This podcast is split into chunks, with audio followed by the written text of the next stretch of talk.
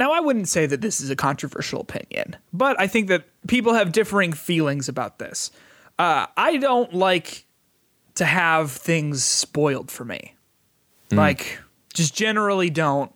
Uh, I don't like to know the ending of things before I um, I experience them. For example, I'm trying to keep up with the Falcon and Winter Soldier week to week.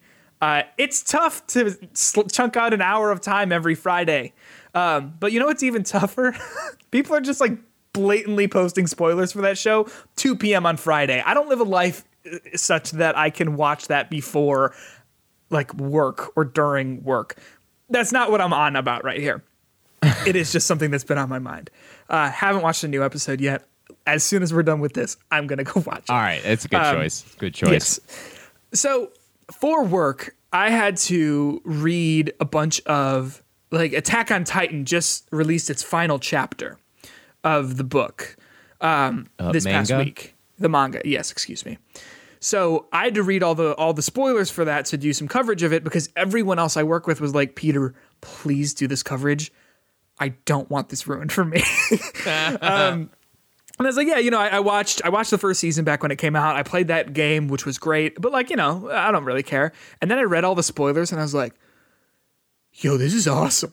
like, so I've so I've started like to read. Uh, I, I checked out a bunch of the books from the library. I'm gonna start reading those tonight. But what I'm trying to say is, I traditionally don't like to know the endings for things but for whatever reason, in this case, I really appreciated to see the end to be like, okay, if that's where this is going, then I'm on board. Does that make sense? Oh, I think it makes so much sense, specifically with something like uh, a graphic novel, because I feel like uh, I mean, we've talked about this before, but I feel like when I'm trying to read a graphic novel, I don't know if it's an attention issue I have or or whatever. It's just hard for me to sit down and comprehend it the same way I would a book or a TV show. So I think Sure. sometimes knowing the plot and then reading it, then you can really start to like look at the animation and appreciate the animation of things. Whereas if I'm just reading it for the first time, trying to understand the plot, trying to know who the characters are, it's just I can't I can't do it. I, I, totally agree because I think that like replaying games specifically that I think have a lot to unpack. It, I, it, everything is aided when you do that. You know, if you are trying to dissect a story or something like that, which is why I appreciated um, just last week when I finished NieR Automata.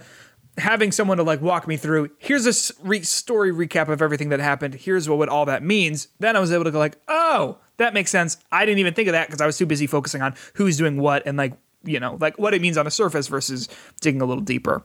Um, so yeah, I'm, I'm excited to to actually dip into that. Yeah, I think uh, when uh, in 2009 the Watchmen movie was came out, uh, and Yes. before that movie came out, I wanted to uh, read the graphic novel first. So I was went to a comic shop. I was like, I'm going to do this the right way. I'm going to buy a, a graphic novel from a comic shop. So I bought Yeah, it, dude. and then I started reading it, and I was like. What is this? like I could not get through it at all. I just Yeah. could not do it. And then I watched the movie, and people hate don't like that movie. I think they're hmm. wrong. I think it's actually a really great movie. It's just long-ish. I think it's like what almost four hours long.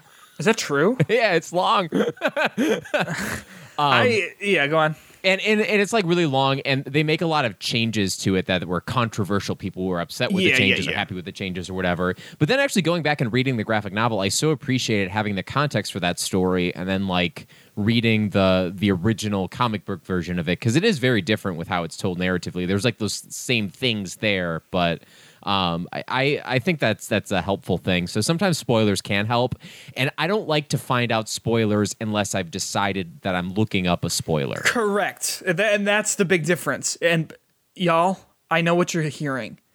I know you're hearing listening to this podcast and being like, I'm to spoil everything. It- maybe it was cursed for us to talk about this, but I don't want to hear spoilers of anything, actually. If I'm to find a spoiler, I want to look it up. Yeah, exactly. Like, it's got to be the conscious choice to be like, what is this? It's Hitbox.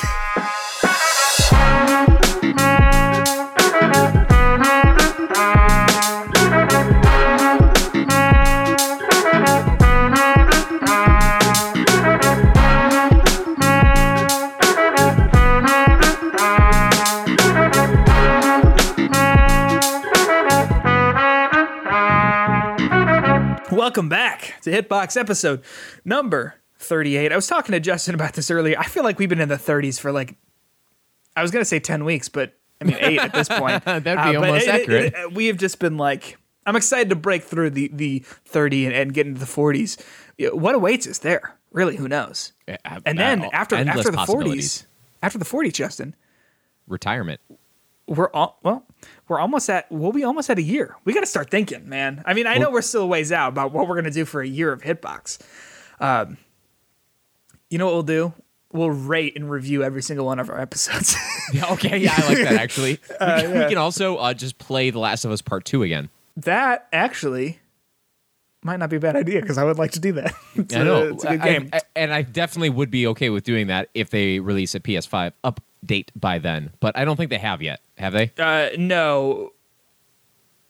I think this will cycle nicely into one of our big conversations topics for this week. So before we actually do talk about The Last of Us and all that stuff, uh, you have quite a list of games that you've been playing and looking into, and so so hit me with one of them at least. All right, so I'm gonna hit you with one, and it's Assassin's Creed Valhalla.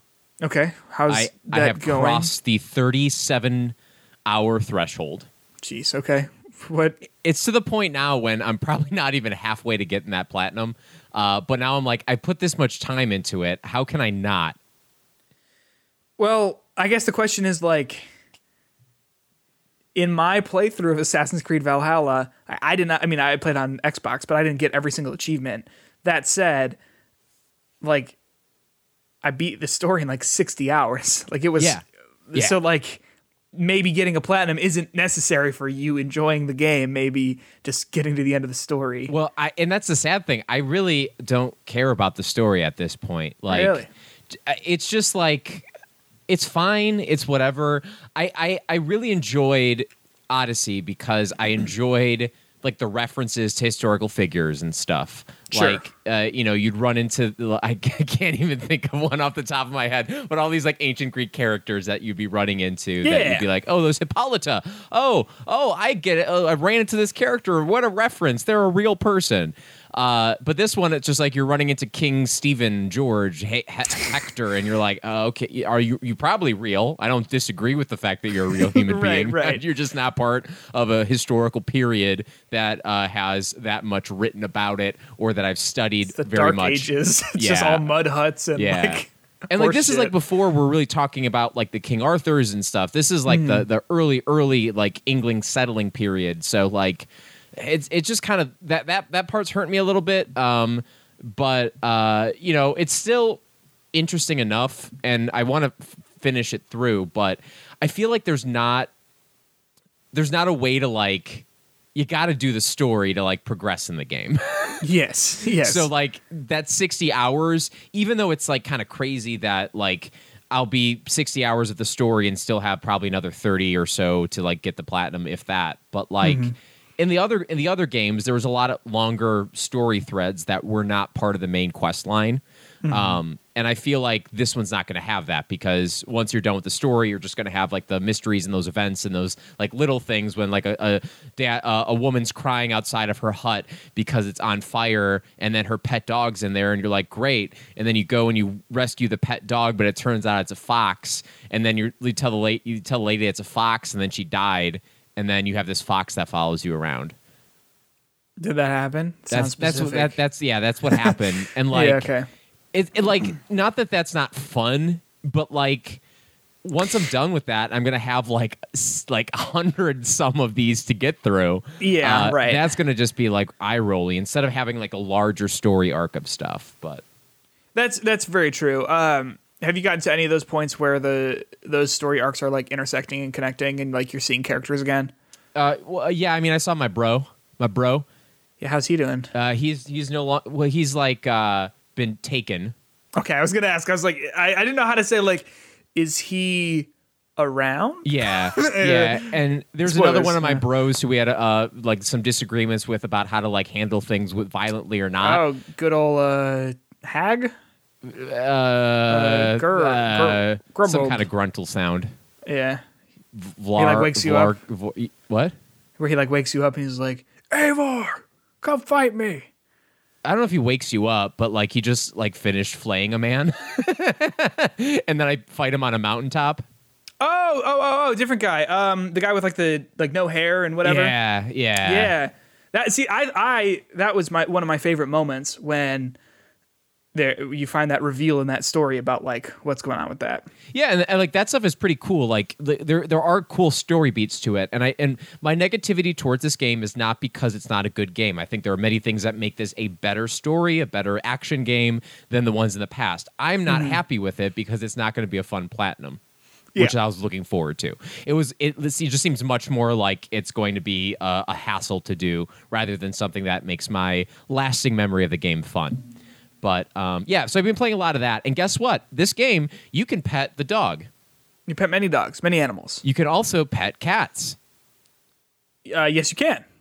I also found out that you can kill cats. Um, The same. Now- This, so okay. So yeah. some yeah, context to the story. yes, yes, please. I murdered a cat, and I didn't do it on purpose. I And swear we're I about didn't. real quick, just to clarify, we are talking about Assassin's Creed Valhalla, and not your life. Is that right? Uh, let me just check the the lawyers are saying yes. Assassin's Creed Valhalla. They said this Okay, happened good. in a video game. Hey, thanks, Reggie. Appreciate it. So there's this uh like uh one of those side mysteries when this old lady is yelling at her neighbor that he's scaring all her cats away. And she also has a key in her pocket. So I'm I'm sitting there like, all right, I gotta get this key from this lady. I probably have to finish the quest or I gotta kill her. Okay, so Yeah. that's in the back of my mind. That's why I came to this quest. I saw the key in the distance, I was heading towards it. And then she's of course saying how all her cats are scared, and she has like all these cats around her. And I'm like, great. So this is where I go up to one and I see the little triangle, the triangle button over its head to pet it. And I was like, you can pet a cat? So I had this mm-hmm. really tender moment of the cat jumping up into my oh. arms, me petting it. And it was just like, I was like, I've ne- that's adorable. I've never quite seen that before. Like, I'm not a cat person, but like to have that connection with the animal it looks so happy. It, like, it, it jumped into my arms. That's great. So then I turned to this woman and I hit her with my axe because I wanted her damn key. And then I heard like the sound of me killing something and there was some blood. And then I was like, oh, did I kill her? But I didn't kill her. No damage done to her. But then I look and the Oh, cat no. that I just pet Tenderly loved. and had a tender moment with had a pool of red Oh. blood just leaving it and i i was very horrified by this um actually i do have a picture of it um this could be the thumbnail for this week's uh, let me see here where did i Dang. put that uh, Poor Katja, as you say. Be my eyes. yeah, it was it was such like such a sad little moment, but um also like where did I put this?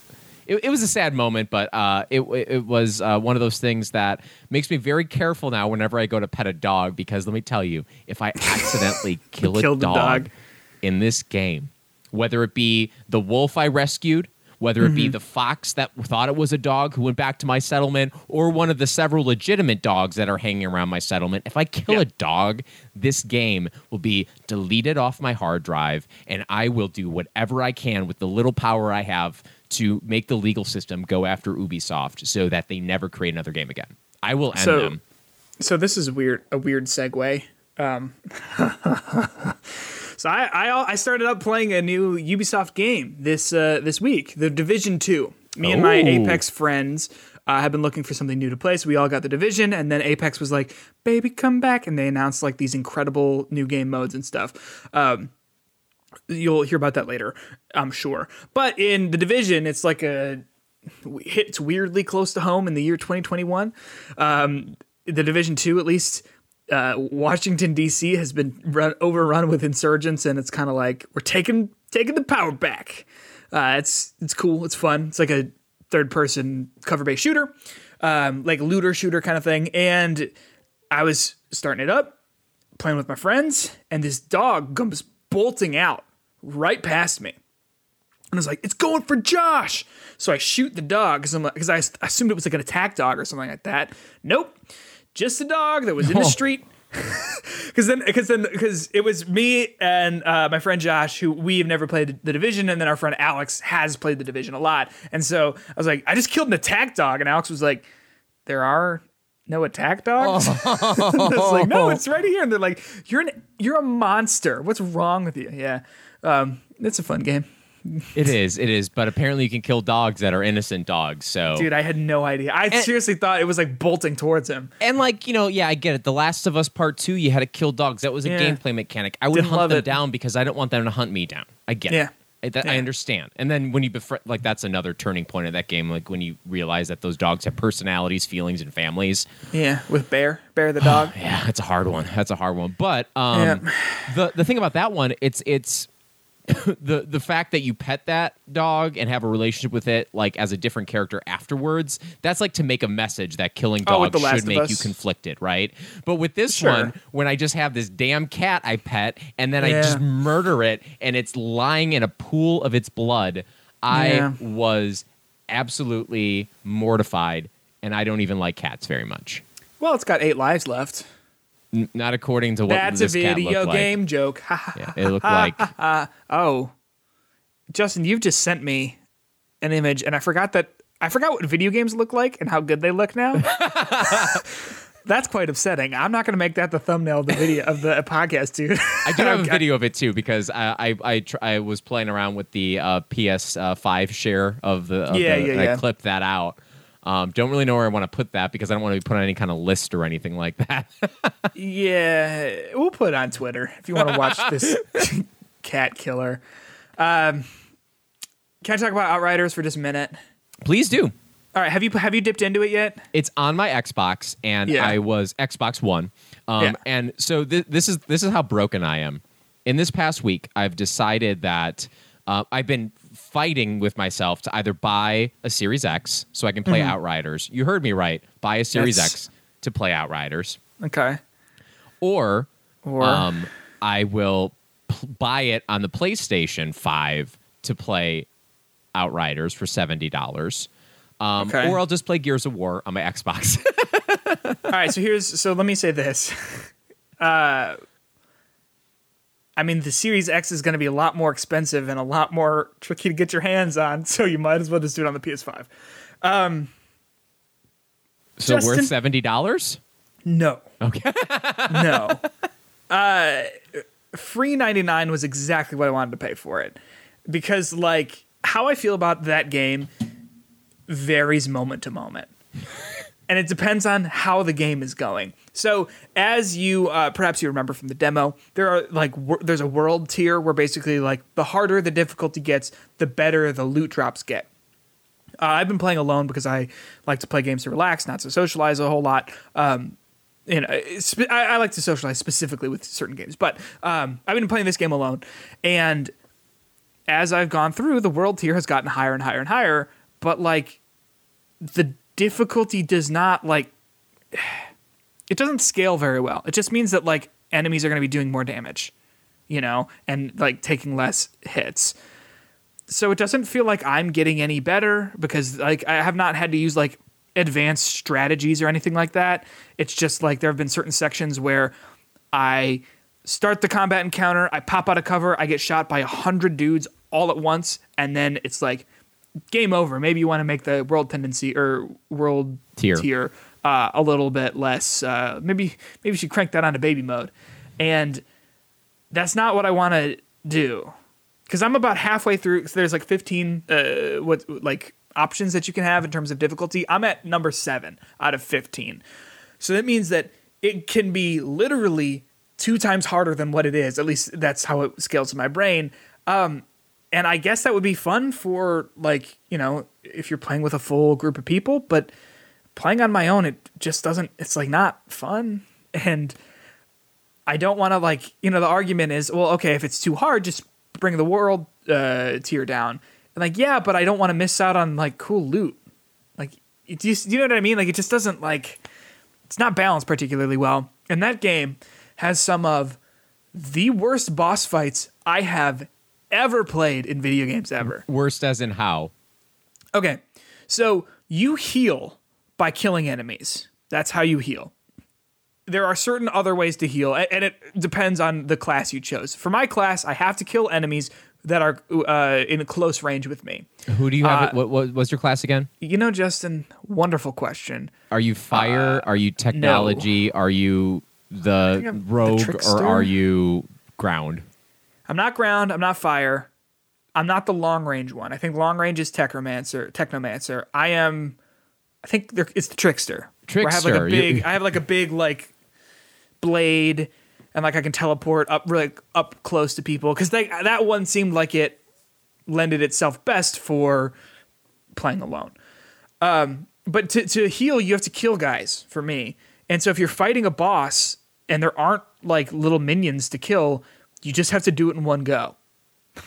and that is not conducive to a whole lot. There's this giant boss that you have to fight that you just it's huge. It's huge. It's like a giant beast and I'm just like plinking away at it.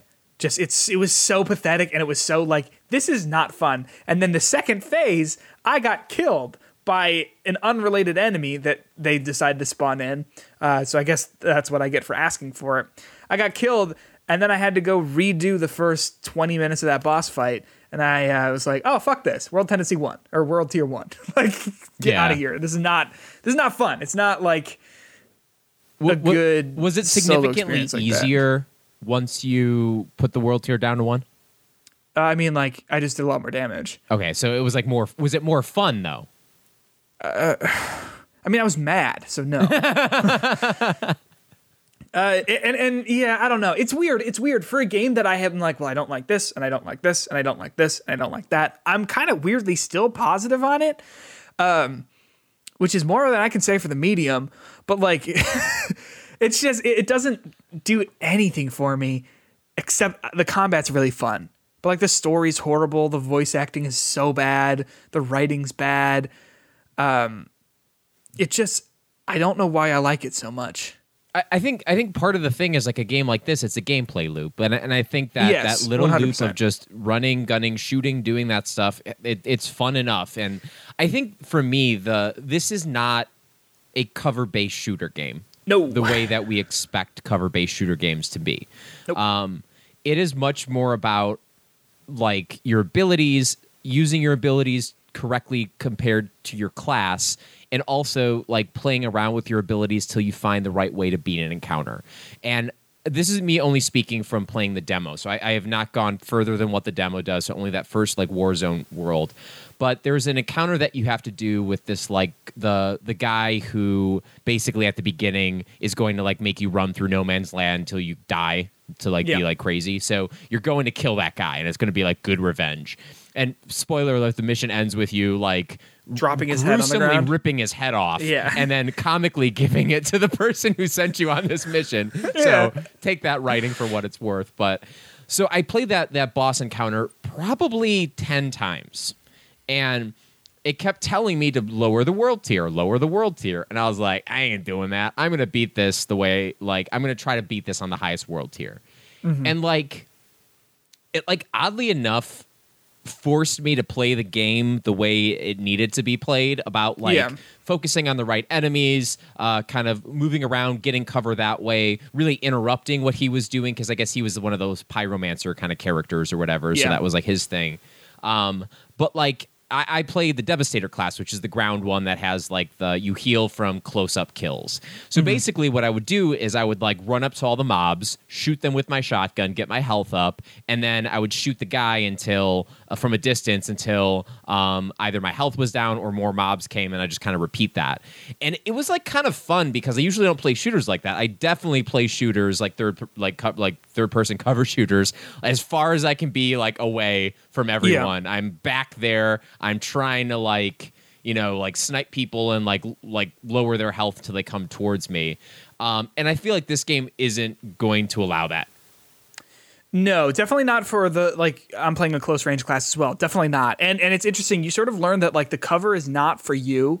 It's actually for your enemies because with my like with my class, like being behind cover is not conducive to the weapons that I have and the skills that I have because it's all close range stuff. So if you're behind cover, like you're not able to dodge out of the way of you know those close range attacks and things like that. But it's like a weird mix of things, and I'm having trouble figuring out if I really like it or not. The uh, uh, People Can Fly and Square Enix, so the, the developers and publishers. I don't know who works on like maintenance for servers and stuff for this game.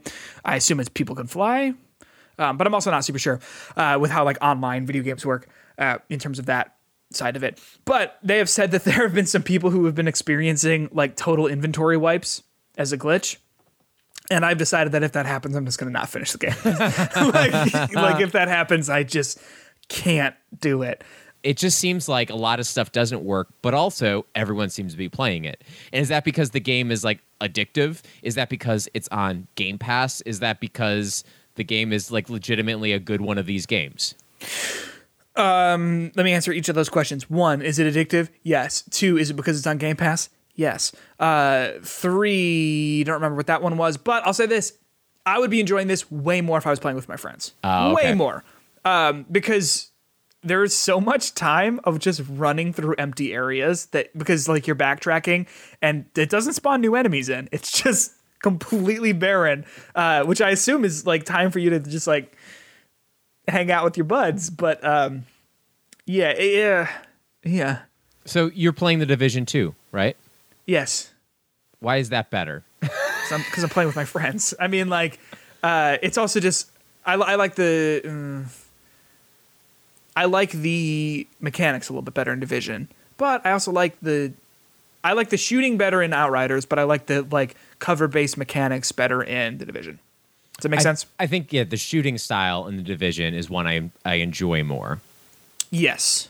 But like the the abilities and the fact that you're almost like playing a superhero game in a in a way is more fun in Outriders. I can Correct. that. Correct. But I do have to say, like, and I have not played all of Outriders. Again, I'm only talking about the demo, so take whatever Mm. I'm about to say with a grain of salt. I was always surprised when I played the Division Two because I played it during quarantine last year, Oh, like cool. at the start of it. Again, I don't know why it was a bad choice, but it was free and I was playing it. Yeah. Um, but like, I was really like into that world and I just thought like, yeah, okay, you're in a war torn uh, pandemic DC, but like all the different places that you go and everything, it's really kind of cool, and I really enjoyed that. So like every time you're doing something in DC, like you know you're storming the Capitol, which oh my god, that happens in that game. Yeah. That is even mean- more messed up now that I think about it. Yeah, there's and weirdly enough in Outriders, there's a line towards the beginning where you reference, like, yeah, when all those hillbillies stormed Washington, and they like talk about some uprising, and apparently the the dev said like, yeah, that wasn't based off of that happening, but everyone everyone's kind of like, yeah, it's almost like that was super predictable that something like that would happen. And- Yeah, well, I mean, if if you were to, were to overthrow the government, I'm assuming like occupying DC would be one of the first things to do. I, I would. I've I'm- never I'm, I'm not, I'm not sitting here it. making any plans, guys. Government, I know you're listening. I know you're one of our thousands of viewers. Uh, I am not making plans here. I'm not saying anything like that. But that's probably not uh, an idea that has not been explored before in political thrillers. Right. It- I watched White House Down. Uh, no, uh, not White House Down. The other one. Olympus has fallen. That's what happens. That's what happens. So Uh, Morgan Freeman becomes the president. Is that the future you What- want? uh, he I seems mean, like a nice guy. probably- yeah, he's, I, mean, that, I, I'd listen to every single speech he did. Yeah. Oh, Uh, 100%. Today we are talking about that was a really bad impersonation, but I'm not going to try one. one of us. Here's the thing: you can't talk about Morgan Freeman's voice without one person in the conversation being like, "Yeah, I'll give it a go." it's like That's "Oh, a really good one. to." Um, anything else you've been playing? Yeah, uh, I, I uh, downloaded and started playing Oddworld Soulstorm for the PlayStation 5. Do you like it? What's what's that like? I played it for 30 minutes, and I don't think I will ever turn it back on. Okay, that makes sense. So the, It- the yeah. game itself, uh, if you're ever familiar with Odd World, it's like this weird kind of like goofy humor, but also set into this really dark, messed up world in which this corporation is using this other race of of things. The I forget what they're called, the Muckugs or Muckra, whatever. I'm sorry if I get that wrong, but Okay. they're using this other like race of people to be like slaves that work at these factories and they're mistreated and everything. And like like basically your character escapes and goes back to rescue all of these other uh, people of your race. And it's like the the tone is like goofy, but also people are dying and getting shot like horrifically in front of you. Oh, jeez. So the the game starts off. Uh, at first, I, it it starts off with like this uh, a bunch of headlines about the the company that you're trying to overthrow, and like their PR campaign versus the rebellion PR campaign. So you'll hear about events that happen in past games, but like through the two sides. It's like, oh, these these rebels attacked us and they're terrible people. We are so nice to them. We're giving them all these resources, doing all this other stuff. And then you get to the rebellion side of things, and they're like, uh, the corporations are taking us down. They're doing all these nasty things. You got to stop them. So you get kind of get a good idea about that if you have no context for it Yeah.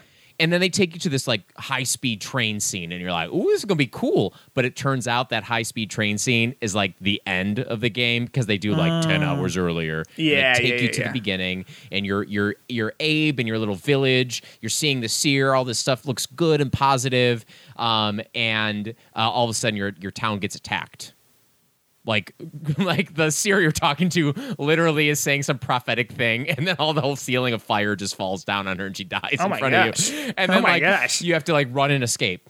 And the the run escape level is actually kind of fun for the most part. It reminded me a lot like a limbo or an inside type of puzzle platformer a little nightmare 2 Hmm. uh, that that kind of thing. Uh, some environmental stuff you had to deal with. You have um, these like potions that you throw. Potions one of them's water the other one is like this like drink that everyone likes that ex- makes things explode so like your gasoline like thing Okay. so there's a lot of like environmental puzzles that you do with that. But then the core meat, I don't know if you've ever played an Oddworld game, the core meat of those games is more of a puzzle platformer in which you mm-hmm. get to these like screens that you have to advance or get through these things while saving your species and Yes. also getting past the bad guys. Mm-hmm. And you get like points for the more the more of your species you save and the less of the bad guys that you kill. So there's like a non-lethal playthrough that you save everyone and that you don't kill any of the enemies. You can like put them to mm-hmm. sleep, you can stun them, or you can choose to just kill them if you want. It's easier to kill them, but then you get like I'm assuming a bad ending or your score isn't as high. Yeah. So for each of these little pl- these puzzle like areas that you have to go through, I'm sitting there like dealing with these controls that aren't that great, trying to not kill anyone and trying to save everyone. And I know I don't have to, but like my OCD brain is like, I want to solve this puzzle perfectly this time, so Yeah. I can just get it good. I don't want I don't want to like be told like, oh, you had these people die or anything. And I'm just sitting there. Some of these puzzles are just like the timing doesn't it's not great it's not good platforming like your jump and your sneaking around just don't work super well and I, I was just kind of frustrated with trying to perfect one of these puzzles to a point where you were supposed to move there but then you didn't move where you're supposed to move and there's no reason for why you didn't move there you stupid bad guy and then i just mm-hmm. killed everyone and then i like beat the level and i was like i'm probably not going to have fun doing this Yeah, it does So- not sound like. if- Yeah. If, that was your experience on level one, maybe. Yeah. Right, right. And I, I wish it was more like the first, the escaping your burning town thing. That was kind of cool. Um, but the other stuff, it was just like I, I remember that's what Oddworld was. So if you like the old Oddworld games, you'll probably like this game too. I mean, it looks Sure. beautiful. Like it looks really nice. Um, and uh, like th- more Oddworld if you like it. But I wish there was more like Stranger's Wrath. Have you played that game? That's more like a like a first person shooter kind of thing where your hmm. ammo were these little like critters you picked up and like the the critters were like an exploding thing, something that like wrapped some tied someone up, something that stunned something like bees. So it was kind of cool Yeah. like getting the right like inventory of critters to attack your your your stuff. And it also turned into this really cool story game when you find out a little bit about who your character is and what his background is. So like that was like one of those like plot twists in games that um, if more people would have played Oddworld Stranger's Wrath might have talked more about. But uh, I enjoyed that one. Um, and this one, it's just not not for me. I mean, Not not that it's a bad game, just not for me. Right. Uh, I'll say this: from what I know about the game, it doesn't seem like it's your thing. Doesn't really seem like it's my thing. I might try it, similar to you, but um, yeah, I don't. I don't really know. Yeah, I want to have an that's- informed. I don't like it. You know, I don't want to just say I don't like it because whatever. And if it's free, why not? Right. Um, speaking of things that are free, uh, three out of ten, season two. Did you play it? Did you finish it? Uh, I played the first. So this one they released all at once. Yeah. Um, so all five episodes are out. I played through the first two, and it's more of the same. Um, but I've started playing this season much more uh, like when I get stuck on a game, like a mini game. Um, I just stop trying to perfect it and get five stars on it, And then just go move on. and then I just it. go through it. So that that's kind of ruining the experience t- to a, a, a way. Uh, because then it's just like I'm watching like a TV show that I have to sit at my computer for instead of lying, lounging on my couch. Sure, that makes sense. I do enjoy the the the sitcom nature of it. I enjoy the characters. They get even more crazy. I recommend it. It's free on the Epic Store and it's free until well, eh, by the time you're listening to this podcast, it's not free anymore. So April 15th at 10 a.m. is the last time you get it. So Mm-hmm. uh, put a tweet out. Make sure you play it. But it, it, it's free, and if you like the first one, why not try this one? Yeah, I um, don't know if I'll get around to playing it because I don't have a system that can run it, unfortunately. But season one's coming to Switch or is on Switch and Xbox and stuff, so maybe, Huh? Huh? maybe in the future. Huh? Huh? Um, yeah, Justin, I want to talk today about The Last of Us. Is that cool? Just for a little bit. Sure. Yeah. let's- talk about- we'll talk about if E3 you're in a gonna- little If you're going to open the door with any conversation, being like, "Listen, Justin, let's talk about The Last of Us," I'm going to say Yeah. yes, no matter what it Yes. is. So okay, so I and and there are many layers to this story. Uh, basically, Jason Schreier from Bloomberg reported that um, in an article titled "Sony's obsession with blockbusters is stirring unrest within uh, PlayStation empire." And um, sort of the subhead is a small team had big ambitions for a Last of Us remake, but Sony handed the work to star studio Naughty Dog. Uh, essentially, this story is talking about how um, there was a small studio that was going to be doing a work on. It seemed like a Last of Us remake, right? And then um, Sony was basically like, nope, we're going to totally divert a bunch of our resources and time and studios into working on this remake of The Last of Us.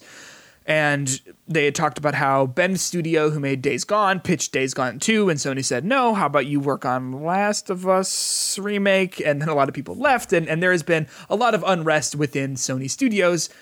And I think this sort of pairs into what we talked about last week with MLB The Show and what is that, Sony San Francisco? San Diego?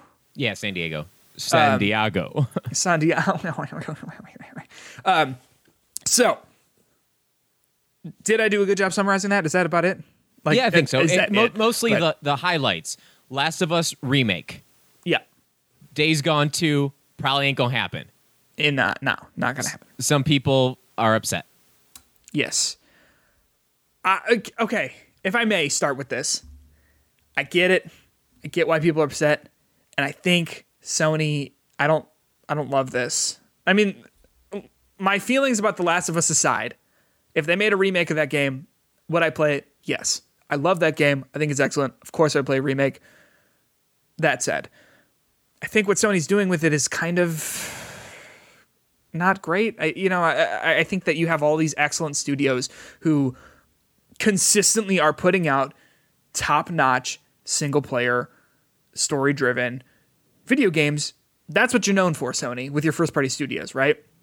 Sort of diverting a lot of those new IPs or even sequels to old IPs to remake a game that's already like. I mean, I, I replayed The Last of Us. I did The Last of Us remastered January of last year, and like basically it's a early PS4 game. Like because you know it came out right at the tail end of the PS3's life cycle, and the remastered ups the graphics a little bit, changes around a little bit of that sort of stuff. So like it's basically already it's it's not like unplayable, and I think it holds up 100% fine. So I think that like It's still better This- than the medium. one oh yeah. Yes. yes. 100%.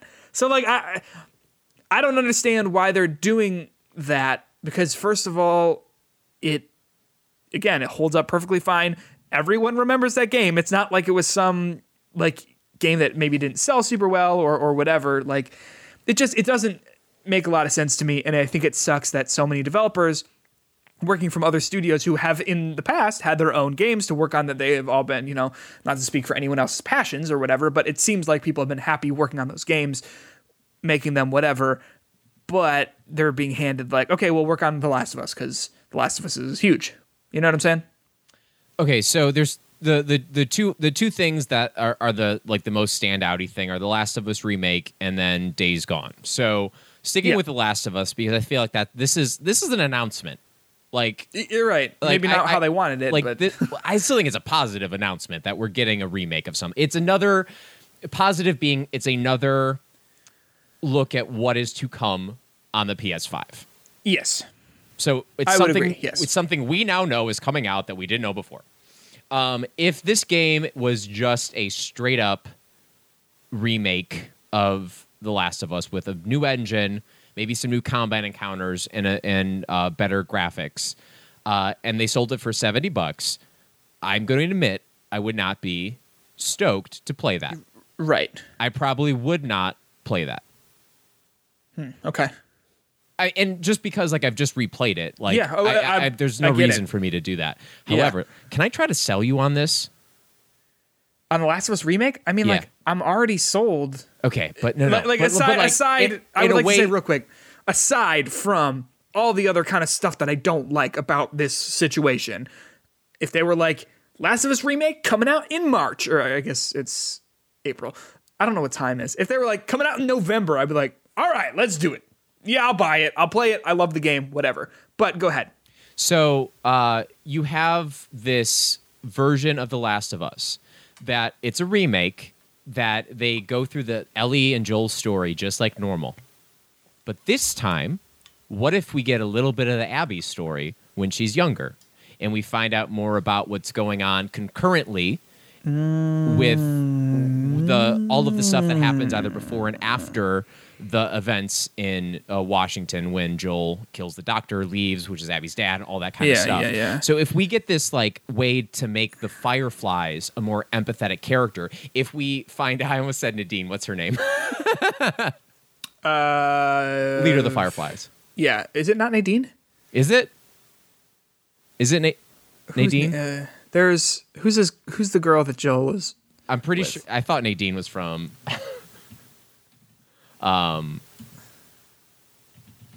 Triss was his friend who dies. Tess. No, Tess. Yeah, okay. See,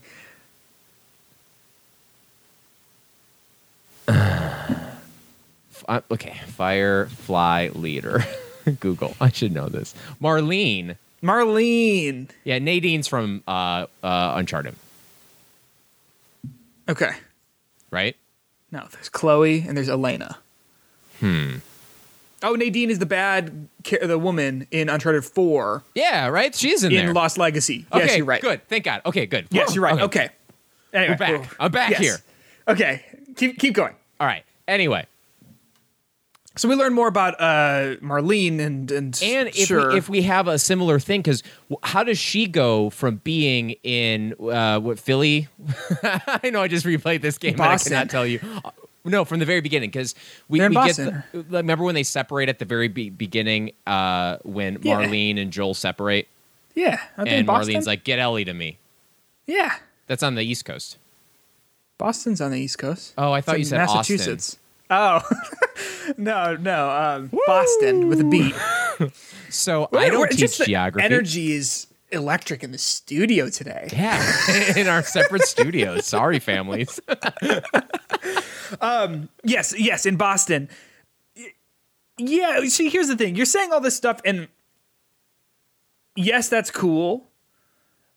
But what I think works so well with that story is like, of, of course, I'll take more. Sure, I'll take more. But I think that that story works so well on its own that it, I don't know if it needs it. That said, Well, I would take I, it. I don't know if it needs it, but I, and I think that goes to the fact that I don't think we need the remake necessarily. But if they were to do it, and the fact that they're giving it to Naughty Dog makes me think that it's not just the fact that they want to boost up the graphical stuff; they want another story here. Yeah. I, I- my, I've got a question for you. Uh, Pose this query.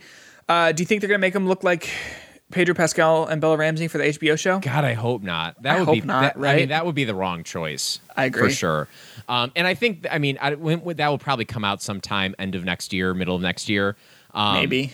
I don't know when this this could this could come out, but like maybe that's another thing in their marketing. Like we're to come out with this remake, we want it to come out the same time as the TV show, whatever that is. That could be something that they're trying to do. But I am not upset if they at E3 said there's going to be a Last of Us remake. I am not going to be upset by that Right. excited about it that's a different thing like they they would have to sell me on why i should buy this like, Yeah. I, I, don't know if i just randomly blindly buy it personally Sure. he says buying the avengers um the other different. stuff uh, the days gone stuff um i think this the way this article is titled it makes me feel like sony is being like this like dictator kind of here like this is what we want this these are the games we want you to make. I think Yeah. days gone is one of those weird situations because the original days gone was a mess through development. Okay. it was it did not it, it, took way too long to come out and then once it did finally come out people the reviews were mixed people were unhappy with it. And they uh, allegedly this was Bend's studio pitched the days gone 2 and that was rejected by sony Yeah. and I don't think that's them saying that like hey no this is just not going to happen. Like like this is like we only want these games that are successful. I think that's them looking at what happened with days gone looking at their their things and being like this pitch probably just wasn't good. Hmm. Like i don't i don't Sure. assume like maybe if, if it was good why would sony be like nah don't do that? I mean think about ghost of tsushima. Like when that came out coming from sucker not sucker punch is it sucker punch right Yeah, Sucker Punch. sucker punch said i know we got these infamous games that are real popular i know that but we got this idea right here it's Right. Right. Goes to Assassin's. Creed Japan. yeah, and they're Yeah. like, oh, yeah, like, and they were they they did it. So I, it's more than just Sony saying like this is just you know we only want these hit games and we're only Yeah. going back to our comfort stuff. Uh, granted, uh, th- a lot of stuff has changed in the Sony corporate structure from when that was probably pitched to now. But Days Gone is not the game I would look at to look at Sony functioning as a, like the best that Sony can do is not Right, Days right, right. Gone so hearing that like I- don't think this is i don't look at this and say like sony is screwed sony is done sony has- has nothing for him coming out it's upsetting if you like days gone that's probably not Right. going to happen the second Right. one's not going to happen but i don't think it's like game over. And even like them taking the the last of us remaster remake away from uh, sony studios right? Was that the That did the remaster. yeah that was working on it at first and then naughty dog took Oh, over I don't know that. so off the top of my whatever studio that was taking it away, it's not like that that that that studio did a lot of support stuff for um, Sony anyway, and Yeah. like maybe this was just one of those things that they were like, "What you're doing is not what we want your resources to be on. We, here, do something else." There's you know Mm-hmm. like. Again, this is me uh, probably being a Sony apologist here, but I didn't read this article and, and look at it being like the world is over. I thought it was cool that we have an announcement about something that Naughty Dog is working on, which is always a positive thing. Right. Um, I find it sad about Days Gone, but it's just this. These are these are some of the things that are happening in Sony. Yeah. I just I think that you look at when when you look at the people side of this, I think that's when it starts to be like, oh, that kind of sucks. You know, like again, Days Gone reviewed okay. It it wasn't like tens across the board, obviously, but like I think the general consensus is like, I mean, you played it, I didn't. The general consensus is like, yeah, it's pretty good. Like, yeah, um, which is not like how pe- a lot of people talk about The Last of Us One, or I mean, so how many people talk about Last of Us Two, where it's like you gotta play this game, right? That's not what Days Gone was, but uh, that was what it was. I'm sure for some of those developers, for some of those people who make made it, and to be like, nope, you can't do these projects anymore. We want you working on our Last of Us project. It just doesn't like. I think from a like the human side of that, looking at the people, I think that's where it sort of like trips me up a little bit because I agree with you. Days Gone 2, I, I didn't play it, but to my understanding, I don't know if there's like a lot of people sitting on the edge of their seat waiting for that, you know, that wouldn't be interested in something else that they could make. But I think it speaks sort of to this. mm, a lot of people are saying Sony isn't interested in taking risks anymore, which kind of baffles my mind that people would say that because you look at you know you just mentioned Ghost of Tsushima with Sucker Punch. Sure, that was a risk, but I mean, you know, third person action, Assassin's Creed, get to the top of the tower, see the area, like that's pretty safe. But I mean, the idea of like we're gonna have the people who make Infamous do that, that's a little weird. Uh, that's a risk, I would say. But then you even look at like within The Last of Us, The Last of Us Part Two was like A risk. a huge risk. yeah, yeah, yeah. And like it, the, the answer of like did it pay off varies from person to person. Like that's a huge, huge risk. So while I do see what people are trying to say in the sense of like The Last of Us is like a super safe bet to remake a video game that's going to sell well and people love that story. People are going to continue to love that story no matter what you do with it, you know. But on the other side of that, it's kind of like, yeah, they do risks. like they definitely take some risks there and, and whatever. So but uh, there's a line from the Jason Schreier story that says, Yeah. instead, one team at the studio. Uh, oh, sorry, sorry. Uh, this was about uh, Sony Bend's studio um, and them uh, pitching Days Gone 2. Um, and uh, basically, they said no. And instead of going to Days Gone 2, it said one team at the studio was assigned to help Naughty Dog with a multiplayer game with while a second group was assigned to work on a new Uncharted game with supervision from Naughty Dog. Some staff, including top leads, were unhappy with this arrangement and left. Bend's developers feared they might be absorbed into Naughty Dog, and the studio's leadership asked to be taken off the Uncharted project. They got their wish last month and are now working on a new game of their own that will be part of a brand new franchise. Three things were announced there, first of all, that are pretty cool. I'll- Yeah. I'll- let me touch on them real quick, and then I'll tell you why you're so right with saying that from a people's perspective, this sucks. Naughty Dog multiplayer game. Factions, probably. yeah, you know how I feel about that. A new Uncharted game. Yeah, I'll take that. That's interesting. I'll put that in my pocket. Thank you Uh, very much. And uh, then Sony Bend is working on a new project that is not Days Gone. yes. Three three other things that are in the pipeline there, and if all three of those things happen, people will be happy. Yeah. right? So that's that again, good stuff, good announcements, very pa- good paragraph. But basically, people have left Bend because they Yeah, were gonna say, unable to do what they were doing. It sucks for them, Right. Yeah. Now, however, me, I, I'm not, I'm not, I don't want to speak poorly of Bend, but there was a lot of issues in that studio with getting Days Gone out.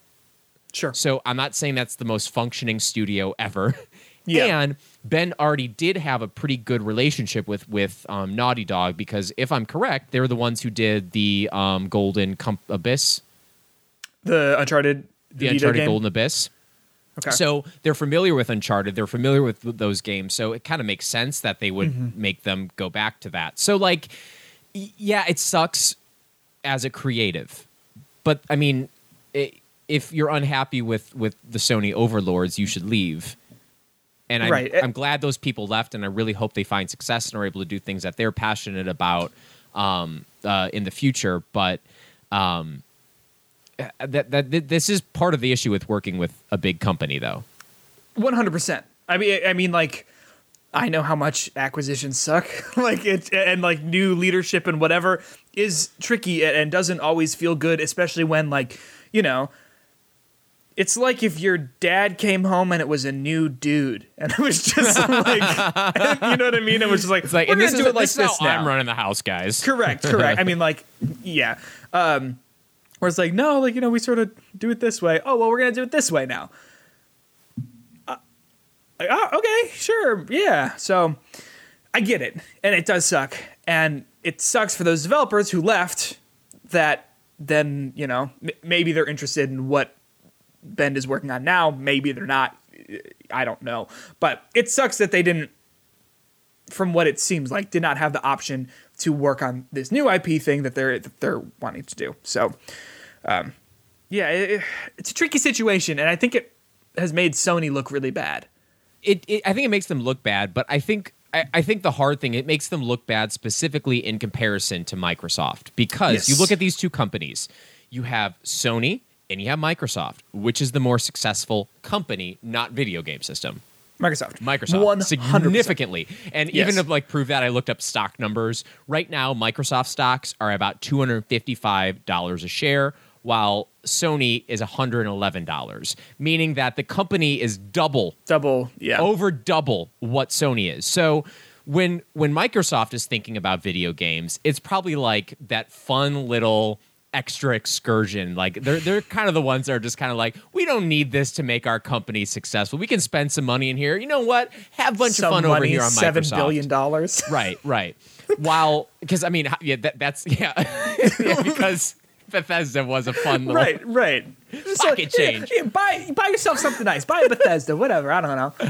Um, while Sony, that's not the case. Doesn't- Sony no. has to follow numbers much th- like th- they have to think much more about the business side of things, and they can't afford to make mistakes, and they can't afford Right. to do all of these.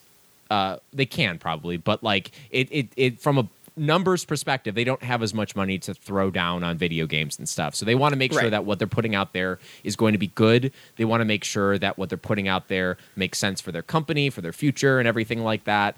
And like their their their hands are kind of tied on that level of things, but that doesn't mean you should forget about why you're you're on top and that's because you were you were consumer friendly with your with talking about games first. We are the place that brings you games, and really talking to your consumers. Sony Are you talking about been, Sony or Microsoft? Sony. You're saying that uh, Microsoft is on top, Sony's on top. Sony's on top. Got it, got it, got it. In terms But of in they're terms not going to stay on Yeah, yeah. top if they like go back into this like we are the the overlords up here pinching pennies all the time and Right, worry right. about numbers. Like you know they got to communicate this kind of stuff better, and they they have to they have to care about games like in general and care about the gamers because right now Sony gamers probably feel like they're being left out.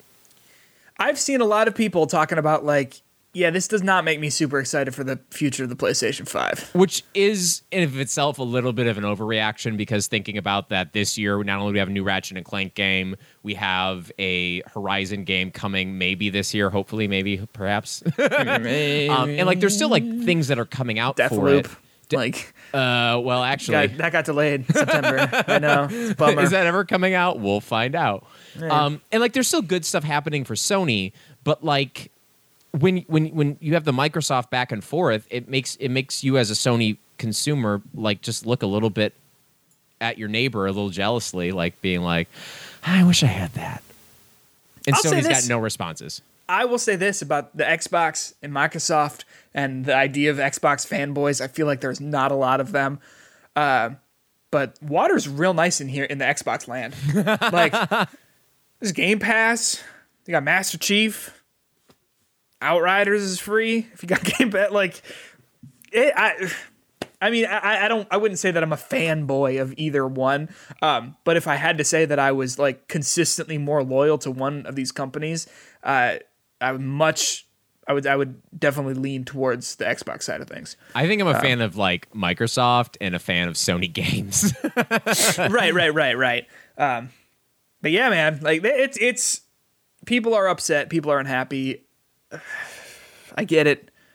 I see a lot of that. I like, and I feel a similar way. But you know, talking about it like this, like you look at Bend's studio and what that might be, and, and their new IP, and you know, some of them working on an Uncharted thing, and a Last of Us thing. Like, there's a lot going on, and I think that the headline I don't think the headline is bad, but I think that as most news is, you read the headline, you have an initial reaction, and then you don't necessarily always bother to read all the details in the story, if any.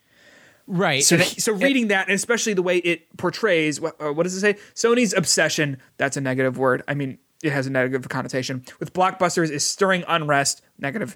With PlayStation Empire, negative. You know what I mean? Like, But one of the first times, like when people will read this, when Sony fans will read that article, they're not going to be like, "Oh, Sony's the best." They're going to be like, "Yeah, Sony really? What have they done lately for me?"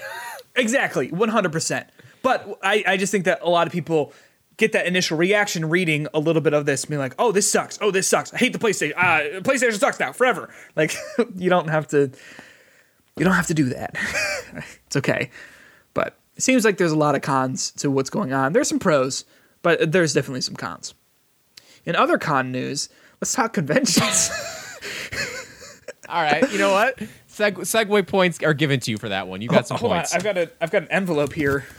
Let me just open Oh, this wow. up. Uh, my my this is true. I have a I have a Sekiro uh, letter opener. It's just the sword from Sekiro. Shadows die twice. I should have had that. Um, oh, a podcast award for best segues. wow, they really like legitimately. gosh, you had an is- unopened letter there. Yeah. um, Justin, I come prepared. I've, got, I've got all sorts of props if I need them. Uh, that's not true. But conventions, E3. We have known since February for a while that E3 was going to be online this year. However, uh, this past week they announced that, hey, we're doing all online and it's going to be free to the public to attend, which is cool. Um, it has me wondering a little bit about like what's going to be actually different for the public this year than other years because like obviously you can't like attend E3 if you don't like if you're not there, but like, you know, those keynote speeches and presentations are like live streamed and trailers drop the day of and you know what I'm saying? Like a lot of that stuff is going to be the same. So I'm curious what E3 is going to look like for people at home. But um what do you think of that? What do you think of E3 being free to to go to?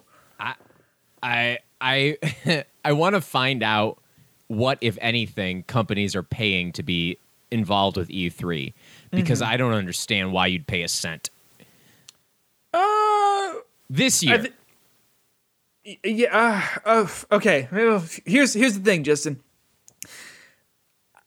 I think that a lot of people look at E3, and a lot of people say like, "What are we? What are we even doing anymore? Why are we doing this anymore?" Nintendo doesn't has sort of been in and out of being at E3. They stopped doing any sort of live presentations, just replacing it with doing a Nintendo Direct at E3. You know, like Microsoft has a big hall there, I think, every year, but like Well, Sony's well, yeah, been Microsoft out- has a hall there, but they don't even do their press conference because they own the theater next door. So they don't exactly. even have a press conference through E3. They do it like literally before it starts. So like everyone's like, well, what what is it for? And like, yeah, the big names that is like different. But you look at those like indie developers and smaller games and smaller publishers and stuff, and like I think that's where E3 really shines. Is I learn about a hundred new indie games, and I'm like, that's dope, that's cool, that's sweet, that sort of stuff. Does that make sense? Yeah, oh, it does. Uh, but like, how much are people getting paid for this stuff? Like, how much are they Right. paying to be a part of E3? Because, and the reason I, uh, the reason I'm negative on this, or at least uh, the idea of like I'm asking about the payment stuff, is because you have this this one like a whole year of people who've been making announcements digitally through different venues and I, I don't know. I kind of like having like an impromptu press conference come up every once in a while. And I know it was like I'm not a media person, so it's not like I'm sitting here covering every single event that's happening. But like I enjoyed last summer. Every couple weeks there would be like, oh, we have a conference today, a couple announcements here. You'd watch mm-hmm. it. There might not be anything that interesting for me particularly, but maybe something was was there, and I'd still like be keyed into this stuff. And like, but like E3 being digital, like what? How is that going to differentiate from any of these smaller things other than, as you were saying, if you're this like more indie group getting yourself out there on a bigger name stage? Well, I think that now, like with this year in particular, I'm looking for new games to play. You know, you know what I'm saying. Yeah. Um, but I, I think that so. I think where is this? Um, we have confirmed that Nintendo is going to be there, and um, Microsoft Xbox is going to be there as well. I'm sure we're going to get some cool announcements from them. I'm sure we're going to get perhaps an update on like Halo Infinite. I'm sure. I mean, maybe. I hope hopefully it's an announcement we want to hear. You know what I mean? I, here's the thing: take your time. If it's getting delayed again, don't care. Let that sit in the oven as long as it needs and to be. we've decided that instead of making this look like a 4K game, we're going to make it look like an original Xbox game to get those nostalgia vibes. I mean, like if you just if you made it like the same exact style as Halo Three, I'd be down. I'd be down. Like it, it doesn't look great up close, but like in general, it's got a cool. Anyway, um, but I assume that you know a lot of people we talked about. A lot of people were pissed off about Nintendo's like. Here's what we're doing the first half of 2021 uh, Nintendo Direct. Like a lot of people were upset about that, but I assume that we're getting the part two of that at E3, right? Like, I think I think that this year is going to be cool as someone who's never been to E3, like I don't know if it's going to be any different really because like what is an online convention if not nothing? I mean, they're like uh, Yeah, and, Yeah. and that's why I'm just not excited about this because like Nintendo would have a Nintendo Direct to announce this stuff anyway. Like they don't need to be under this E3 bubble. And then you have the the Summer of Games that happened last year, which was basically a Google Calendar of like when things are happening for you to follow. And Yes. like uh, that's essentially what that turned into. And that's happening again this year. I right, know Geoff like the big, like hosting a thing, right? yeah, yeah, yeah. yeah. So he'll probably have some kind of conference thing with announcements and stuff like similar to last year, but that's happening. You have your your big uh, websites who will still be having their kind of summer game thing like they did last year. Uh, like there's just gonna E3 is just another thing at this point that we're gonna sit there and have to watch digitally. Yeah, yeah, but I mean, you, you know, you're saying like, well, why should I be excited? And if Nintendo's just doing this thing, they could do it outside of E3. I think the idea of like doing an event is fun. You know, like you, you spoke about last year. I think you just said this eh, like last summer because E3 didn't happen. It was sort of like every few weeks there would be like, hey, we're doing like a Ubisoft Wild West of presentation. announcements. yeah. Um, like what what is weird about or what I don't love about that is yeah, it's fun cuz you know, you never know what you're going to get, but like do I need to watch the Ubisoft presentation? I don't know. and that's not any different from E3, but if you miss something at E3, it's going to be like, "Yo, here are the headlines. We got new Assassin's Creed. We got a Nintendo thing. We got, you know what I'm trying to say? Like the idea of having an event and having it all happen at the same time, I think personally is cool and fun and something that I miss from the old world from before this was our lives. you know? Yeah, well, and I think that I, I I'd be probably making a different argument if Sony hadn't already left E3. If a lot of the like like even Nintendo kind of leaving E3 and stuff like that, like they just had they they all timed it near the same moment, but they all weren't part of E3. So it just seems to me that E3 is now just another digital event that's going to be added to a calendar of a ton of other digital events that are happening this summer. Sure. And and Eh, yeah. And I know E3 does have its like specific the clout behind it of being like a really big deal and like people do like you know having like something like seeing stuff at E3 but I I, I just I was worried about E3 before. Uh, I mean they they said in their press release that there's going to be a physical event next year. Next year. Yeah.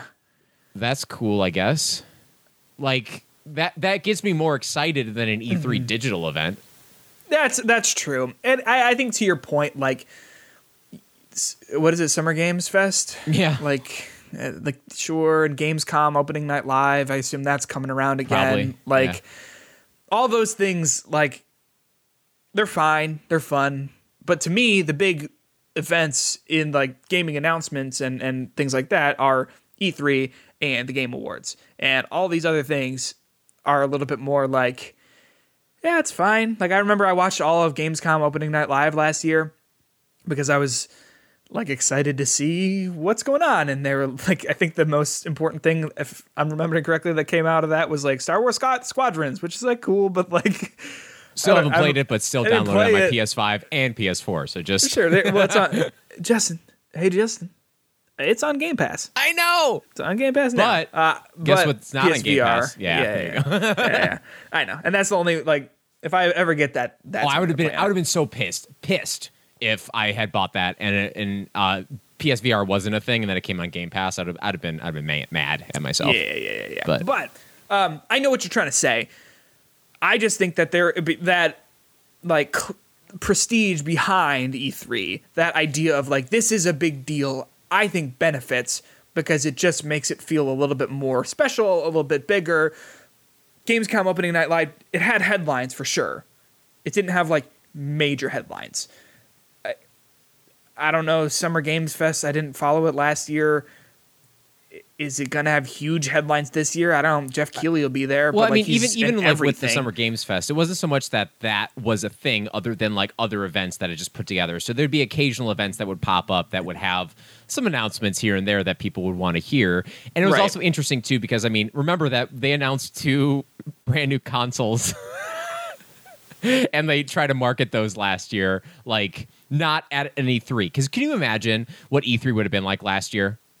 Without with the like, PS5 without coming out stuff COVID. and the, and the Xbox uh, Series X stuff, and then hands on at E3 for the first Yeah, time with been a lot of that stuff. That That'd have been been awesome. dope. That would have been cool to be there and see that stuff, but Yeah. it didn't happen. Everything was fine. Look, you still can't buy an Xbox or a PlayStation 5 if you want No. to. no, you know? But yeah, it's just I I I think there's fun. I think they're special, and I think obviously it has to be online this year, or they could have pushed it until a later date time.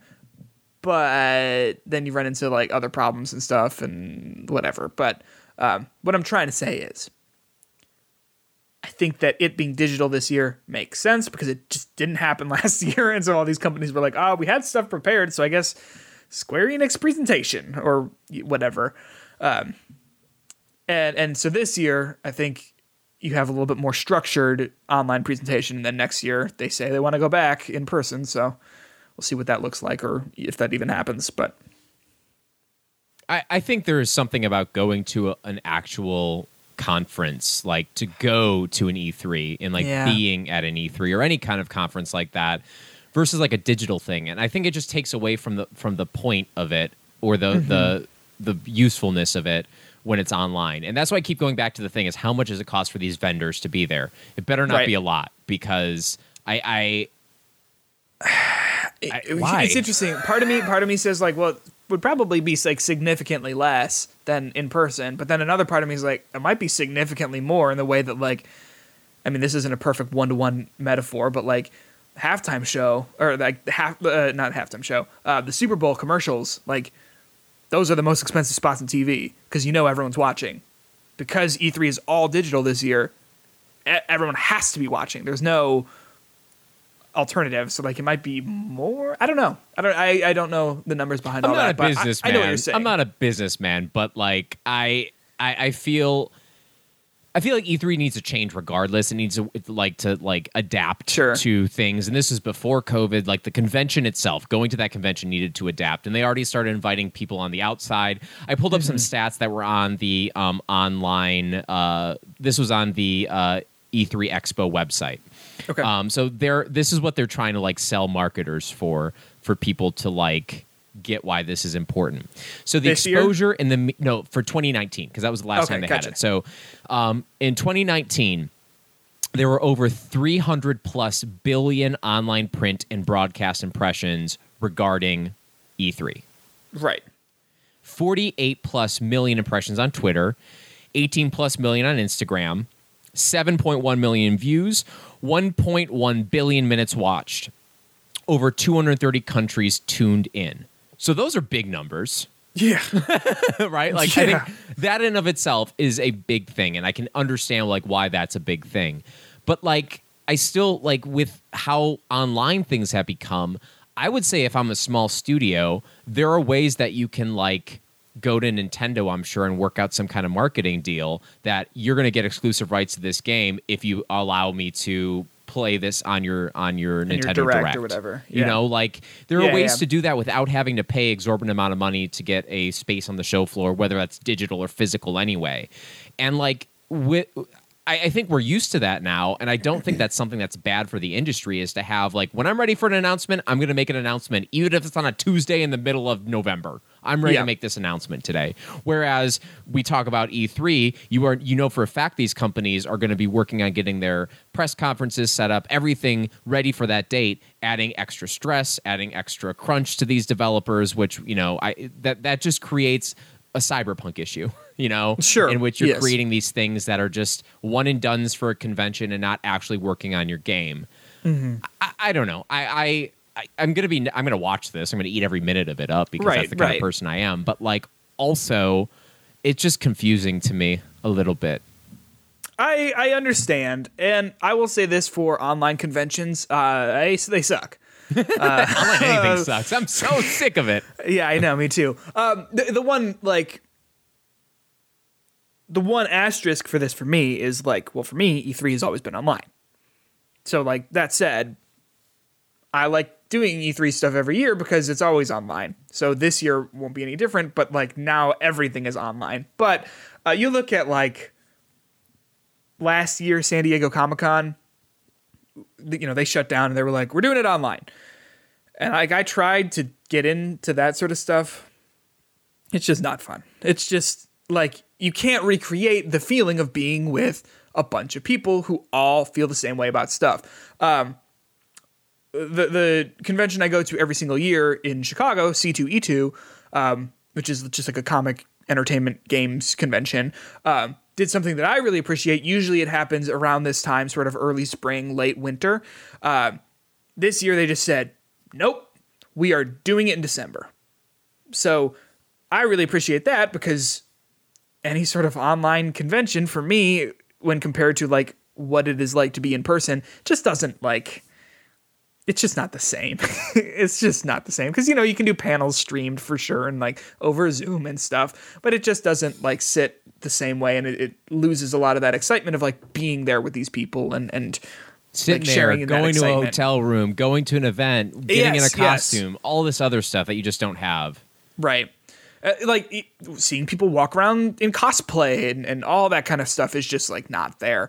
Um, but I think that the idea that I don't have this article pulled up. I think it was from The Verge. Um, it, it, it, basically said that um, E3, the, the people who run E3, e, the ESA, they had said they want this year to be as like available and as accessible to everyone as they possibly can have, which I think is really cool. Get a little taste to get hooked. But then the question is, okay, so in the past, I think two to three years, they opened up selling like tickets to E3 in a limited capacity to the public. Okay, so now if you're like opening it up like all the way up for this year, what does next year look like? Can anyone just go next year? I mean, that'd be cool. I think that's a. I think that would benefit just having people at these places. Like, I don't know if you've ever been to like a PAX or anything like that. Being able to just go see what developers are making, play the latest whatever i think is cool i think it's fun and and like that similar excitement to what i was just talking about being in the room with all these fans is cool So going back to those numbers, um, Yeah. uh, on this is again on the uh, the ESA website. Uh, it says there were over sixty six thousand people who attended. yeah Their average income, household income, which is strange to me because this is like pretty high, was one hundred fifty thousand. average income of people who went The household, yeah, oh that's high, isn't it? Uh, what'd you say 100 One hundred fifty thousand. That's a, that's a pretty. I wish, yeah it's Right, okay. not that's not me i'll say that and it's not Not most me. people in games media, right? Like that. Like we're we're talking. Like that's a i'm gonna say no one in games media Uh, okay, so of of the breakdown of those people who came, forty percent were the creatives, so people who are making stuff, the Mm-hmm. corporation, whatever. Twenty four percent were development. Seventeen percent were sales and marketing. Six percent were media. Five percent retail. Four percent finance. i just i wasn't doing the math there but That's not a lot for those bottom ones. Like it's mostly yes, right, right, the right. people who are with the games and salespeople. Few media, some retail, some finance. Right. So the E3 itself is really, and it's always been uh, one of those things that E3 is to, to kind of sell your thing, make those marketing connections, that kind of thing. Like It's that's the point of it. yeah. It's never, it's never re- necessarily been about getting your hands on games as a consumer. Right. Like that's of course it should be. I mean, well, that, that's what PAX is, Right. And PAX is about like play the demo, do this, do, you know, do whatever, uh, which is cool. But it's it's a different thing. Like then then the intention of why creators would go or why developers or whoever would go shifts a little bit. Because yes, it is good to have people come and play your demo. For sure, it's cool to have people come play your demo. But you're also going to want people to like if that's if that's what you have to spend the whole time doing okay cool you had 300 people in a day play your demo. Not that 300 sales is not a lot but it's uh, for an indie developer but like you didn't make any connections with bigger publishers or whoever. You know what i'm trying to say? Like Yeah, yeah. The, the priorities shift and i think that that is potentially not ideal for those smaller developers or those people who are in need of like networking Now, you know what I hope happens? I've talked a lot of negative stuff about this E3, this digital conference. that Well, we get invited to host it Oh, that would be pretty fun. I would be a little nervous. Uh, I, I wouldn't. I, don't know think- if I'd handle myself well. Yeah, I I mean, I think we do fine, but like we're just, uh, as you said, a couple of chuckle fucks. two two chuckle fucks from Illinois. I think. I think there's, hands I could- together I for could- Hitbox. There's probably one or one, one to four thousand other people who would probably be a little bit more known and qualified to bring in the viewers. But the thing Yeah, that would I'm willing to excite me that. about E3 this year, if they are, in- you know, they have like a demo of uh, Horizon. I know it's a poor example because Sony's not a partner, but if they have like the demo that only game industry people would play, what if they open that up that anyone could get their hand on that demo? If they year? if they open it up so um, they have for most of these games they have live demos that you can download on your PlayStation or your Xbox to like get those experiences early. I'm down. I Now- would love that. That would be cool, but I also don't think that's what would happen because a lot of those games, those those things that you play are, are not they're they're not meant to just be like openly played and downloaded. They're usually guided through them. They're specific versions of them, but They're held together with just like spit and a dream. like but I think that would be like that would be a cool thing to like get my hand on those those things. That would make me more interested in, in being a part of this and watching this. I agree, and I think that, uh, like, okay, you look at Resident Evil Village. Is that going to be out by E3? Yeah, it's coming out soon. I think like next month. May. Yeah. And when is E3? June. Yeah. Yeah. So okay, let's let's say Resident Evil is coming out in like August or like October. I think it'll be really cool if you instead of having that maiden demo come out when was that February?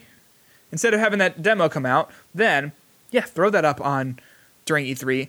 And then what I think that does is, you know, what you said is like obviously not all demos are good to be downloaded and sort of like played with um, in a way that is not intended or like with someone like right there holding it basically for you. um, but I think that that gives a lot of like, I think that would instill a lot of hope and a lot of trust in those companies that are doing that. If Capcom was like, fuck it, play it, play it. I was like, okay, like sure. And then and you play it, and the maiden demo is great, and you're like, okay, cool, we're gonna play it then. You know, like I, I think that that is doing nothing but good for those companies. Yeah, and like uh, you've heard, like there's this cloud streaming uh, program that a lot of developers have been using to get media to like preview games before they happen. I don't know the name of it. It's like parkour, par. Oh, I thought you were making a joke about No, no, Stadia. no, no. So no, there's like in like over this pandemic, in order to get the industry people to be playing video games and like be able to talk about them, there's some cloud streaming service that they've been using Oh, to cool. like beam the games out to people so they can play uh, Cyberpunk before it was like downloadable or Got play it, something like that. So you don't actually download it on your computer; you're just like streaming it, but you can still play it. Um, now, I would pay some money. I would pay money as an attendee to get like access to some of those things to to Yeah. cloud stream those demos, so I wouldn't have to download anything. I'd pay a lot of money to do that, like even if it was just like this online convention. Is that what's going to happen? That would be my hope, but I don't think so. So And that's the thing. Like here, like talking about this is like this would be dope. This would be very cool. And in, in reality, it's it's probably going to be more like, did you see the trailer for Yeah. Whatever? You know. Um, I don't know. I'm ex- I I am a fan of announcements, and he- the thought of like, hey, more stuff is going to be announced, and more stuff is going to be uh, shown off, teased, whatever, has me excited. I have a lot of great memories of um, going to friends' house houses like during E3, like at night, and just watching, you know, an hour long video of just like here are the highlights of what trailers got announced. I mean, literally, I remember very vividly sitting and seeing the Days Gone trailer with like the horde of zombies coming through and the first Deathloop trailer and all that stuff. Just in one of these big compilation videos, not by IGN, not by any of these other outlets, but just someone like ripped them all, put them in a video and said, "All right, go watch this." And I think that's fun. And that sort of excitement is is something that I can get behind. It is easier to circle a date of E3 on a calendar than the entire summer and be like, there'll be stuff. Th- and that's what I mean. Like last year, yeah, there were going to be stuff, but like when was it going to be happening, you know? Correct. Well, actually, when in June last year, there was a lot of questions about when anything would be happening. To be fair, Oh yeah. well, it was like, yeah. I uh, I had a friend who got interviewed for a job over the last. I mean, I don't. It's maybe two months, three months. Um, and they asked him like, "Where do you see yourself in a year?" And I was like, "I would have walked out of the interview." what do you mean? Where do I see myself in a year? I have no idea. I have no clue right now. Like, like literally, like circumstances of my life, regular aside. Like, obviously, don't know where I'm going to be in a year. COVID, like if you asked me two years ago, where do you see yourself in two years? Uh, not at home, hiding from a deadly virus. if Not- that was me, if that was me, I'd be like, actually, uh, let me redirect that to you. Where do you you see this company like in a year? right, right, like so, so yes. Um, but I- I, I think that E3 this year is going to be interesting. I'm excited for new things to be announced. I just like I like excitement. You, you I like, like- the hype? Uh, yes and no. yes and no. I think our podcast description is we're anti-hype beasts. Because I, because I, let me say this: I like the hype. I'm not a hype beast. Does that make sense? Oh yeah, that's totally true. That's totally true. Though uh, I'd be I'd be okay with hyping people up about the Last of Us remake if it makes people not hate Sony so much. Yeah, you're showing your colors there, huh? I'm telling you, it's going to be. No, I you're going to I get the concurrent Abby story, Firefly storyline. It's going to be awesome, and we're going to see it all at E3 next year in person. Is that hype? Am I doing it right? Maybe, maybe. How about this? How how about this for hype? Thanks for listening to our podcast, everyone. This has been a wonderful time. I uh, I enjoy I enjoy recording this every week. I think I say that just about every episode, but it's it's something I look forward to. Um, before we do go though, Justin, do you want to hear what what our, our dear listeners are, are saying? Yeah, sure. At disturbed underscore one and E says digital will be something to get used to for another year until they can even think about packing a place with people. Even then, they'll want to stay stringent with protocols because almost certain uh, someone will sue if they get sick or something like that at these events, which makes sense. Uh, I- I'm curious. I mean, this is just a general life thing, what the world is going to look like post pandemic here. But I know that um, it, it seems like a lot of these places might be, or these events and whatever might be doing sort of a similar vaccine po- uh, passport thing as as other companies, uh, not companies, countries have been doing or, or have been talking about doing. Um, so I, I will be interested to see what that's up like as well next year. So I, I this is my crumpled uh, vaccine card. Do I have to Yeah. like laminate this and like I take would care not of it? crumple it. okay, so I, w- I mean, I should not use it as a coaster like I currently am. Is what you're saying? no, Justin, no. Okay, I'll put it. I'll put it under my Banjo Kazooie uh, amiibo. Probably the Amiibo. place for it. Well, it's it's safekeeping. I'll say that. You're always Yeah. gonna know where that is. But hey, thanks so much for listening to our podcast here. Uh, Hitbox episode 38. Next week, 39. After that, who knows? What comes after 39? 80? I 27? think we can round up to 100. yeah, might as well, right? Like, because we're in. That's how rounding works, right? Yeah, for sure, for sure, for sure. Um, if you're interested in uh, t- taking this conversation to the next step, let us know what you think about it. You can tweet at us at HitboxPod, or you can send us an email at hit- hitboxofficialpodcast at gmail.com, or you can um, talk to either of us on Twitter. Our, our Twitter ads are going to be in the episode description. You can also follow us on Spotify, Apple Podcasts, maybe leave a review, or it would also mean a lot to us if you told a friend about the show that that that does that means a lot to me. Justin, do you have anything else to add here? Uh, I- you know, I, I I just have to replay The Last of Us now. I'm going to spend my time doing that just so I get re- prepared for this remake. I'm going to do I was gonna say, so you're gonna replay the remaster to get ready for the remake. yeah, so that that checks out. Justin, let me say this: thinking about doing a marathon of like Last of Us One, High Fidelity, Last of Us Two, PS5 edition. I'm La- not mad about it. But then you add the the new Naughty Dog game that's going to be announced at um, E3 this year, which is going to be Factions. I think my opinion still stands on factions, and I would love to break it down with you one day, maybe on this show. I don't understand how people don't agree with me. Anyway, my name is Peter Huntsvitzek. We'll catch you next week. Always remember, old games are old. See you later. Bye.